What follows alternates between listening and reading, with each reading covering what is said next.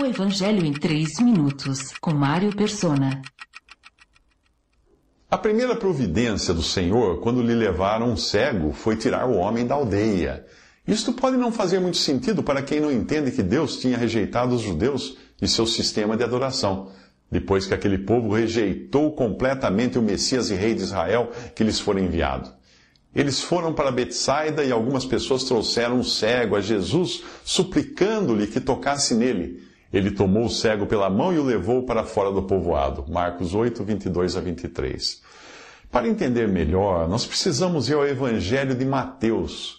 Ai de você, Corazim, ai de você, Betsaida, porque se os milagres que foram realizados entre vocês tivessem sido realizados em Tiro e Sidom, há muito tempo elas se teriam arrependido, vestindo roupas de saco e cobrindo-se de cinzas. Mas eu lhes afirmo que no dia do juízo haverá menor rigor para, para Tiro e Sidom do que para vocês. Mateus 11, 21 a 22. Jesus não iria dar a Betsaida o gostinho de observar um sinal, pois já tinha feito ali muitos sinais e milagres e mesmo assim fora rejeitado. Era a mesma aldeia da qual Jesus tirou o cego para ser curado e depois lhe disse: Não entre no povoado. Marcos 8, 23.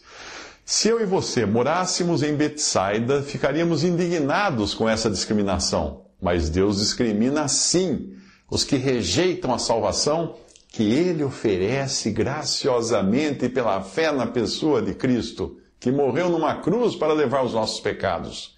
A história do cego teria sido bem outra se ele não se deixasse levar por aqueles que estavam preocupados com sua cegueira para Jesus lhe abrir, lhe abrir os olhos.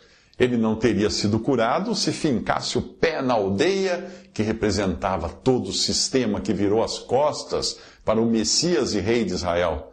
Tampouco se achasse humilhante o método do Senhor de cuspir em seu rosto. Ele continuaria cego se ficasse julgando os métodos de Deus ao invés de se render como um inválido incapaz nas mãos de Jesus. A humilhação que muitos acham que é aceitar um convite para escutar o Evangelho e se reconhecer pecador é uma barreira para a salvação. O nosso ego não gosta de ter de engolir tudo o que acreditamos e defendemos a vida inteira, inclusive uma religião que pensávamos ser capaz de nos levar ao céu. Religião nenhuma pode fazer isso, porque a salvação está numa pessoa, em Jesus. Só crendo nele, os seus olhos serão abertos e você deixará de enxergar homens sejam eles sacerdotes ou pastores, como grandes coisas, como árvores andando. Marcos 8, 24. Visite 3minutos.net. Dúvidas? Visite respondi.com.br. Adquira os livros ou baixe o e-book. Também para Android e iPhone.